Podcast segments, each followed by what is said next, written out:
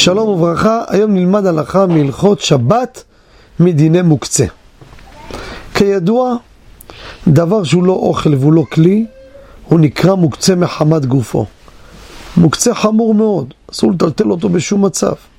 גם לצורך שימוש בו לדבר המותר, זה נקרא לצורך גופו, וכן, גם אם זה לצורך המקום שהוא נמצא, גם כן אסור.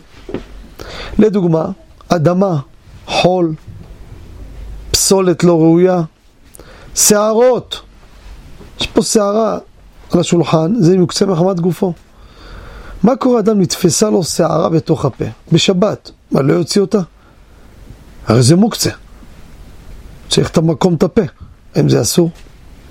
הלכה למעשה מכמה טעמים אין מה לחשוש. א', כל דבר שאף שהוא מוקצה מחמת גופו, אבל הוא מאוץ, דינו כגרף של רעי.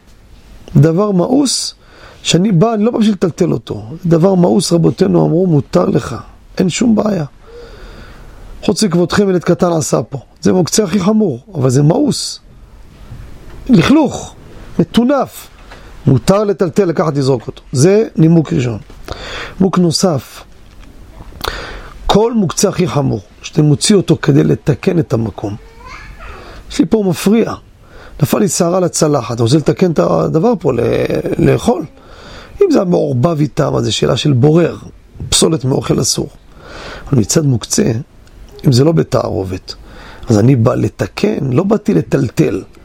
דבר שבא לתקן את המקום שהוא נמצא, זה לא משתייך בכלל לפרשת מוקצה, ומותר בשבת להוציא אותו משם. גם פה, יושב לי בפה, מפריע לי.